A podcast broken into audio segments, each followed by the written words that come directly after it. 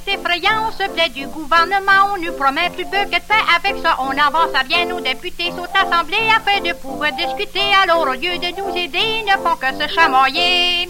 Mais dans tout ça, les plus affreux, ce sont les chefs qui malheureux. Pas d'argent pour les faire soigner, au fait ni par les enterrer.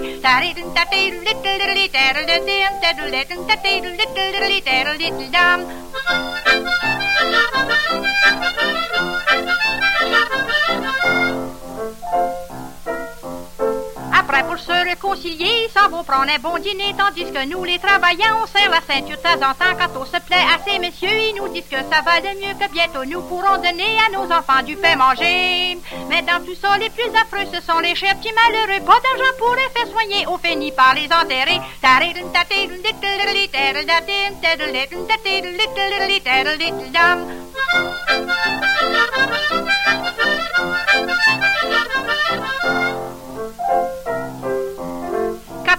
Pour travailler dans les usines et les chantiers, les Canadiens sont délaissés. On n'engage que de les engins parce qu'on se donne meilleur marché, nous empêche de travailler. Alors un jour on comprendra que nous souffrons pour ces gens-là. Mais dans tout ça, les plus affreux, ce sont les chefs qui malheureux. Pas d'argent pour les faire soigner, au fait par les enterrer.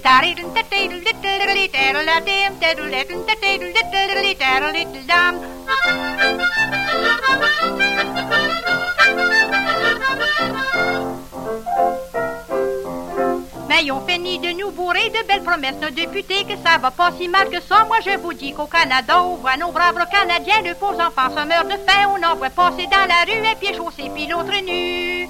Mais dans tout ça, les plus affreux, ce sont les chefs qui malheureux. Pas d'argent pour les faire soigner, on finit par les enterrer.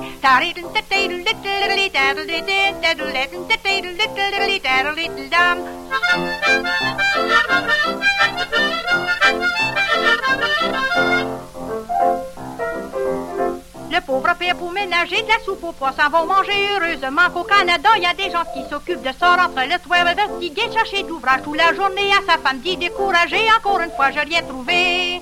Mais dans tout ça, les plus affreux, ce sont les chefs qui malheureux, pas d'argent pour les faire soigner, au fait ni par les enterrer.